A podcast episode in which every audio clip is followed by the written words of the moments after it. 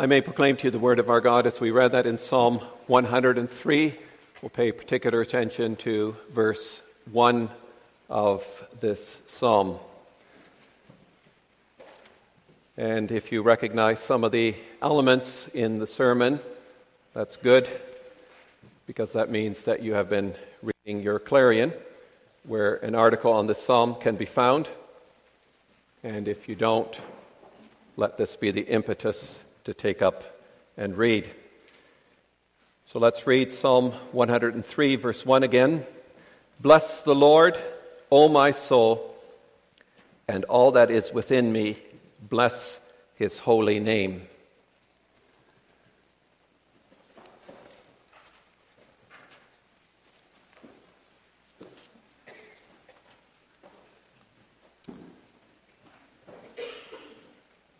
After the sermon, we will sing Psalm 103, the stanzas 7, 8, and 9.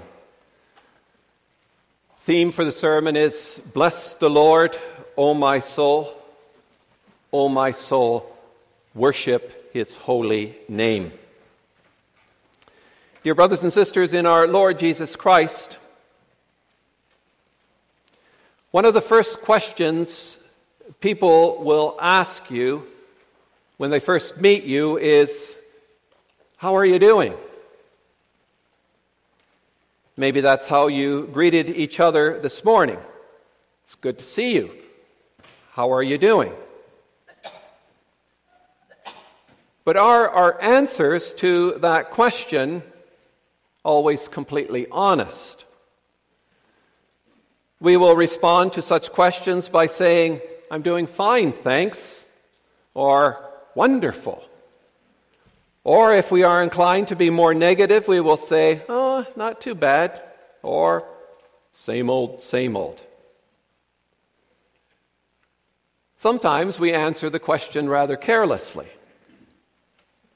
because we wonder if the person asking really wants to know how we are doing, or if it's just a polite way of striking up conversation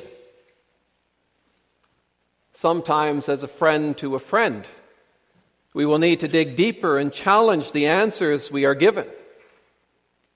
Are you really as fine and wonderful as you are saying you are? Tell me how the person behind the smile and behind the mask is doing. Our journey through life it's filled with many emotional, physical, mental, and spiritual challenges that affect how we are doing. Not only do we experience high points, but we also know of the valley of tears and sorrow. There are no mountains without valleys, no highs without lows. The lows often leave an indelible mark on our lives, making it difficult for us to see anything positive. It affects our ability to function or to see beyond the troubles of this present moment. And when Christian experience takes you down into a dark valley for a prolonged period of time, you may think that there is very little reason to smile. Since everything feels bad, you think everything is bad, and you lose sight of reality. We also know from the testimony of Scripture that God often brings us into valleys to correct our vision. The low ebbs of life are times in which the Lord brings us to a closer walk with Him, to see our utter wretchedness but also to focus on the great faithfulness and mercy of our God. Children of God are not left to mope in their misery or to despair or to lose hope because they are to look beyond what is happening in their lives to the great faithfulness of God. They are to look at their lives and all that is happening in the world around them knowing that God does not go on vacation or desert us. His mercies are new every morning. And that is why, no matter where we are in life, we have reason to bless His holy name, to bless the Lord, to praise and worship Him. And is that not the main theme and message of Psalm 103? Most likely, Psalm 103 was written by David late in his life, at a time when he was able to look back at the mercy and the grace of the Lord. And as he reflects on how the Lord has carried him through the moments, the days, the weeks, and the years of his life, through all the ups and the downs, he is led to give praise to the Lord for his mercy and compassion. And he encourages everyone else to do the same. Now, the words of the psalm are very familiar to us because we hear a good section of them quoted in the doxology that follows the celebration of the Lord's Supper. Psalm 103 finds its rightful place within the liturgy of the sacrament. For we have been given in the Lord's Supper strength in our faith precisely in all the ups and downs of life and in the daily battle against sin. The Lord reminds us with every celebration of the Lord's Supper that even though we may feel down and out, the Lord Jesus has given us reason to smile and to rejoice in Him. We often sing from this psalm at the baptism of our children. And that's because this psalm also reminds us of God's faithfulness that carries through the generations. The address at a funeral and the gravestones of our loved ones who have died in the Lord will often refer to the words of Psalm 103 because this song contrasts how fleeting our life is with the everlasting faithfulness and love of our God. The psalm begins in a very remarkable manner. By the grace of God, our eyes are open to the revelation of God's glory. We see it in past benefits and wonders. We experience it in present mercies and compassion. We are assured of it in future promises. But there's always a sense of shortfall, isn't there? Our awareness of what the Lord has done is not always as sharp as it ought to be. And that's one of the reasons why we get down and why we why things can look so dark for us, isn't it? And is that not exactly why David, if you will, talks to himself and wants everyone else to do the same? It is though, as though David takes himself in hand for a time of healthy self talk. He may not let negative circumstances dictate how he feels, thinks, or moves into the future. Bless the Lord, O my soul, and all that is within me, bless his holy name. In other words, come on, O my soul. Don't be lethargic in your response. Look at what God has done. Look at what He is like, not only in your own life, but in the life of all God's people, in what God is doing in this world. And we, who take this psalm on our lips today, are led to a deeper response of worship, of lauding and speaking well of the Lord because we have seen so much more of God's love, mercy, and compassion. We know all that He has done in Christ. Bless the Lord, O my soul. O my soul, bless His holy name. I am to praise the Lord with all that is within me, with every fiber of my being, not just half heartedly not just with half my energy or half my mind, but with all that is within me. And we need that reminder, don't we?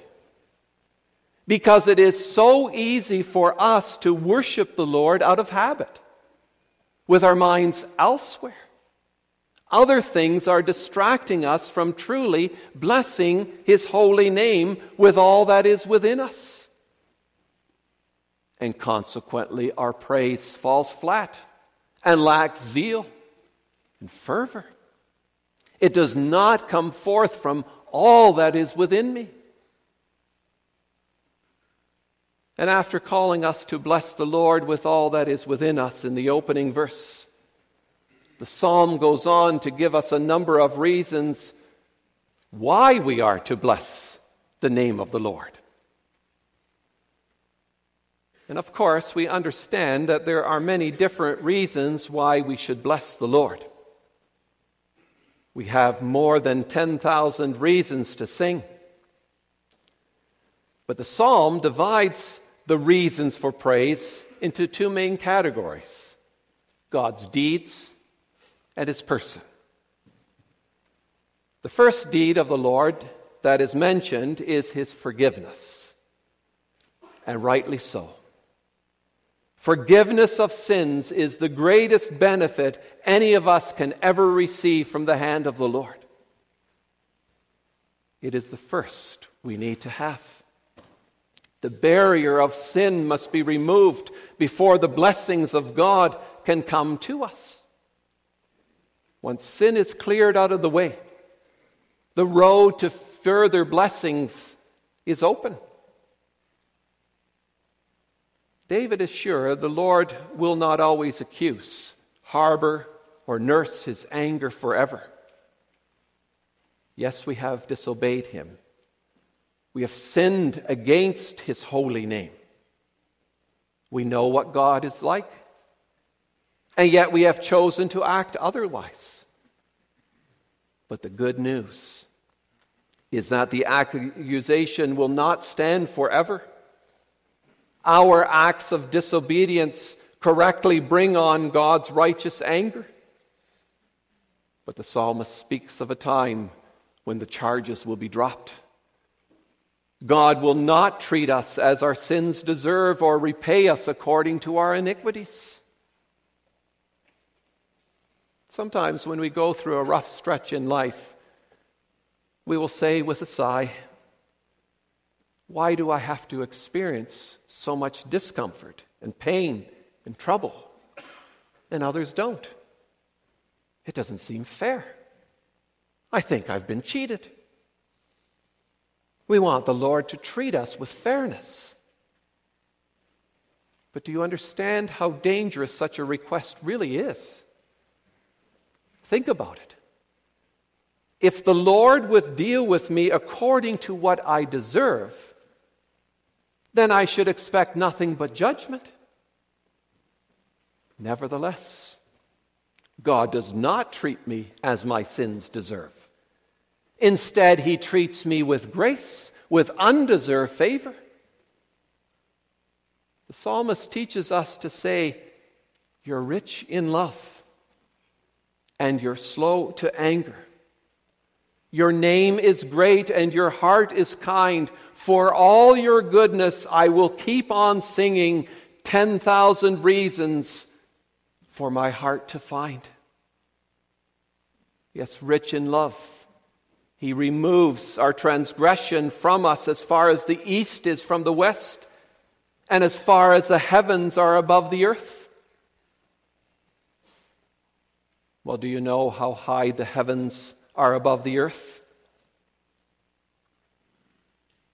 Boys and girls, have you tried that as a project?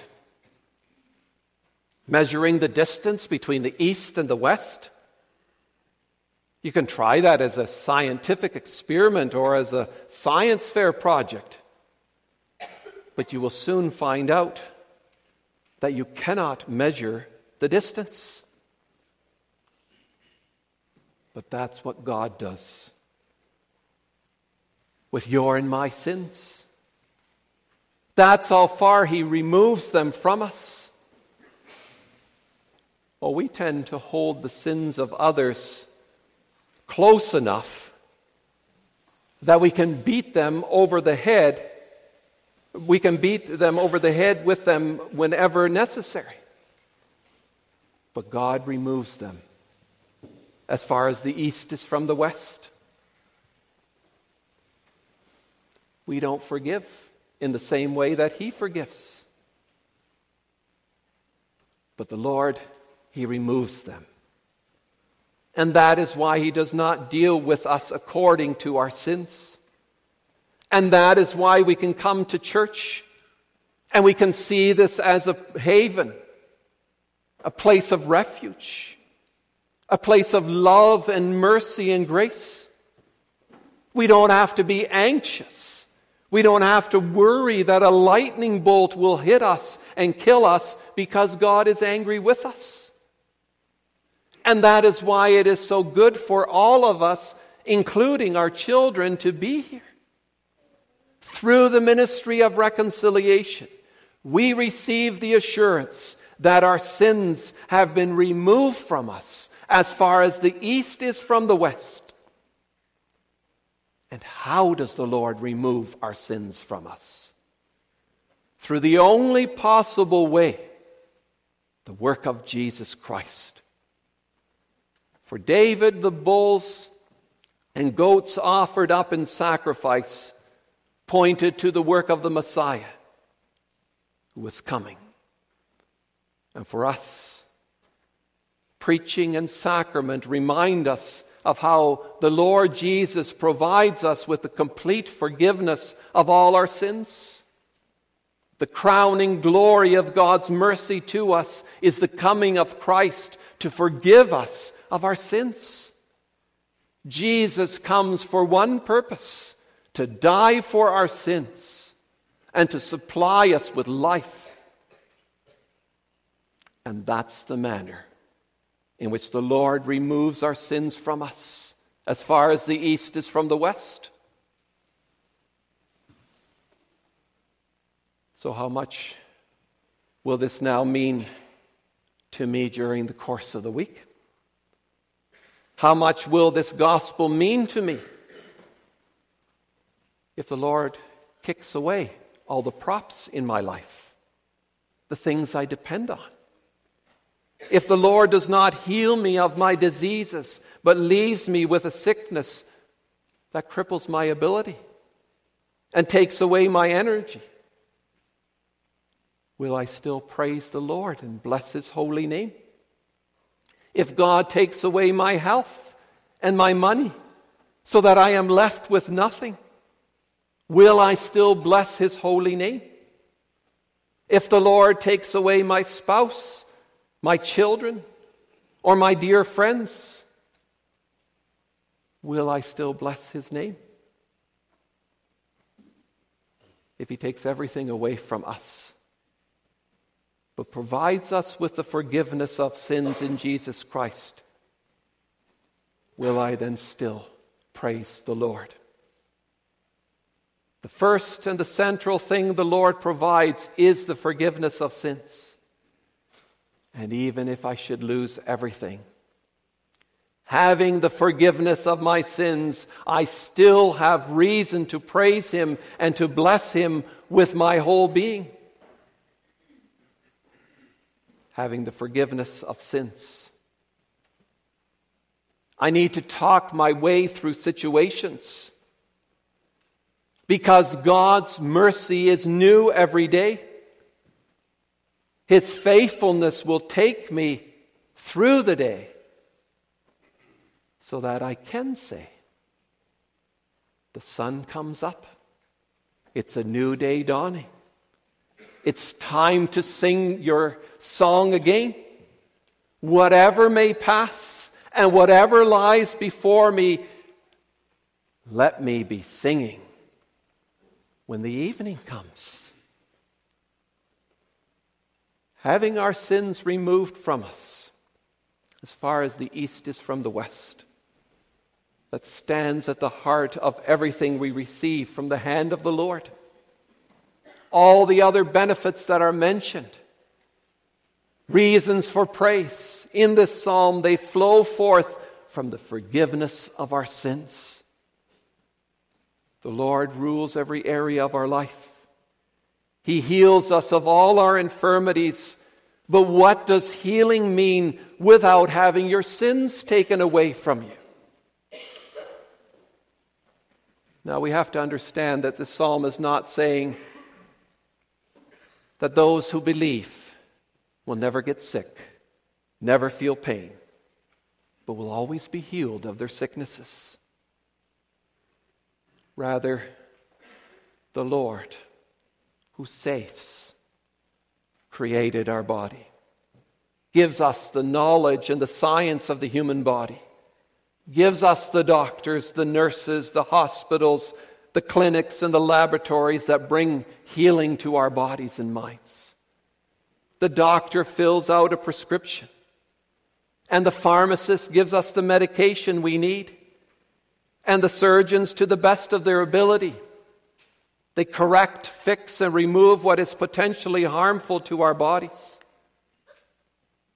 There are people beyond the medical profession that try to help us stay healthy. But we need to be thanking the Lord, the God who saves, the God who f- forgives, who redeems our life from eternal destruction. And being redeemed from destruction is an expression depicting how in life we often find ourselves in deep, narrow holes. And we have no way of getting ourselves out. Someone else has to come along and rescue us. And that is because, although we are able to get ourselves into the peril of sin, we cannot free ourselves from its addictive power. And that is why it is so comforting to know that in his love and in his compassion, the Lord also works righteousness and justice for all who are oppressed. Put yourself in the position of one who is oppressed, marginalized, victimized, or treated unfairly and unkindly by others. If you have a sense that the Lord has redeemed you from oppression, the Lord's justice and righteousness will be considered to be most welcome. And we do not have to fear the justice of God if we are living in the way of the Lord. The Lord feels for his people, knowing our frailty. When we contemplate all that the Lord has given to us through his Son, Jesus Christ, we are awed and impressed. Lord satisfies our desires with good things, things that will carry us through this life into eternity. The Lord speaks to the oppressed and to the depressed, and He puts on display His nature and character. His deeds tell us that He is merciful, gracious, slow to anger, and abounding in mercy and love. He crowns our lives with His compassion and love. And when we contemplate the deeds of the Lord, we're to step back and use these very deeds to understand more fully the nature and the character of our God. Brothers and sisters, have you ever paused? Stop to think about how impressive God's love really is? Just as we cannot measure the extent of God's forgiveness, the depth of His commitment, His love to us, is beyond our comprehension. You cannot measure it with a human standard. For as high as the heavens are above the earth, so great is His love for those who fear Him. The mercy of the Lord is completely awesome and amazing. God's eternity assures us that His mercy is never ending, it is from everlasting to everlasting. He takes pity on us, and He redeems our life from destruction, from the most difficult circumstances. You see, God's redeeming love, forgiveness, and grace are not short term benefits, but carry us through each day. When going through a rough stretch, we may look for the support of family, friends. But someday, all these people will no longer be with us. The people we love and depend on, they're like the flowers of the field. They look beautiful for a short while, but they die. But God's compassion, care, forgiveness, and grace are so different. They will be with you to your dying day and beyond. And on that day, when my strength is failing, the end draws near, and my time has come, still my soul will sing. It will sing your praise unending 10,000 years and then forevermore. And how do you know this to be true? That's because God is from everlasting to everlasting. Verse 17 gives us the happy news that the mercy of the Lord is from everlasting to everlasting because the Lord Himself is eternal. He will never perish. His forgiveness, renewal, mercy, and love are not short term benefits, but they carry us through the troubles, the joys, and the events of every day. And the Lord is not secretive about his saving ways, is he? He made known his ways to Moses, his deeds to the people of Israel. You know how some religions portray God as hidden and unknowable. But the Lord is pleased to make himself known to us. He revealed his ways to Moses and to the people of Israel. They came to know him as gracious and compassionate, slow to anger and abounding in steadfast love. And in the ministry of Christ, he made known the supremacy of his love, the depths of his mercy, the breadth of his grace.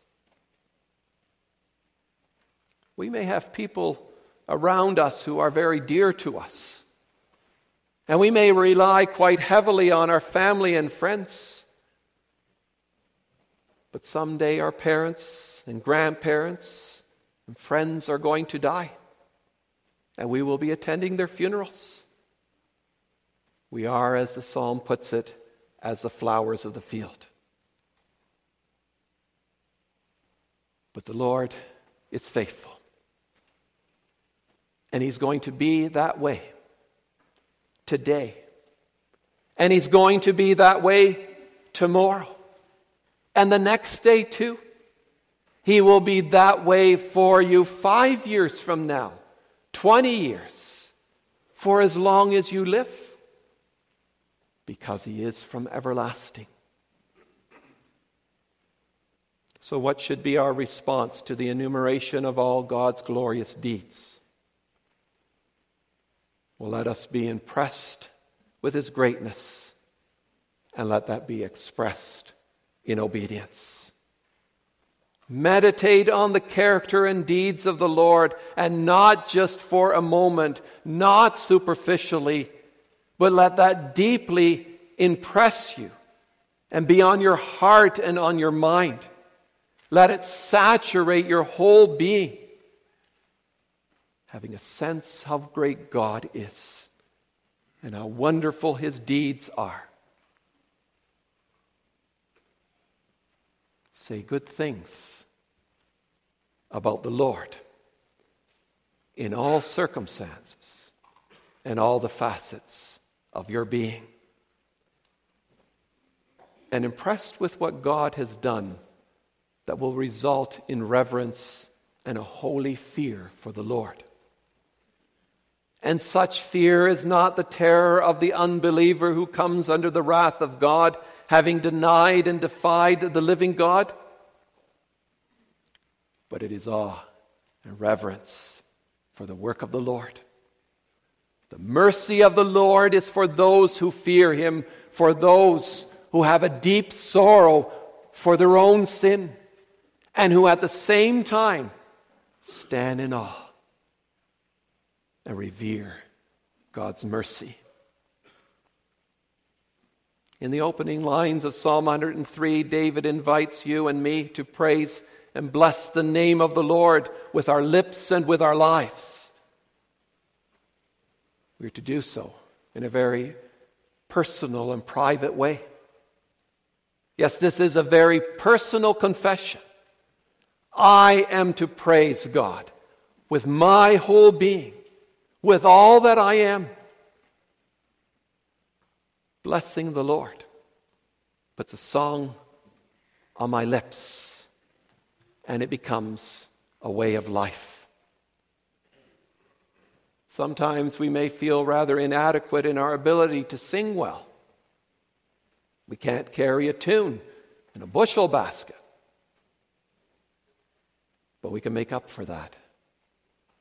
How? By a life of praise. Brothers and sisters, having a, have you experienced the forgiveness of your sins? Have you discovered for yourself how the Lord is compassionate and gracious, slow to anger and abounding in love? The only place you will know and experience this is at the cross of Jesus Christ. The blood of the Lord was poured out for the complete forgiveness of all your sins. The Lord could not show himself more merciful to you than that. His compassion could not be more graphic. Well, let the love and the mercy the Lord has shown by sending his Son gladden your hearts. So when someone asks you, How are you doing? you can let it be evident that you've been doing a whole lot of healthy self talk. You're not a grumpy pants because you have been given 10,000 reasons to sing. Indeed, brothers and sisters, be impressed with all that God has done and is doing, and sing like never before. Bless the Lord, O my soul. O my soul. Worship his holy name. Amen.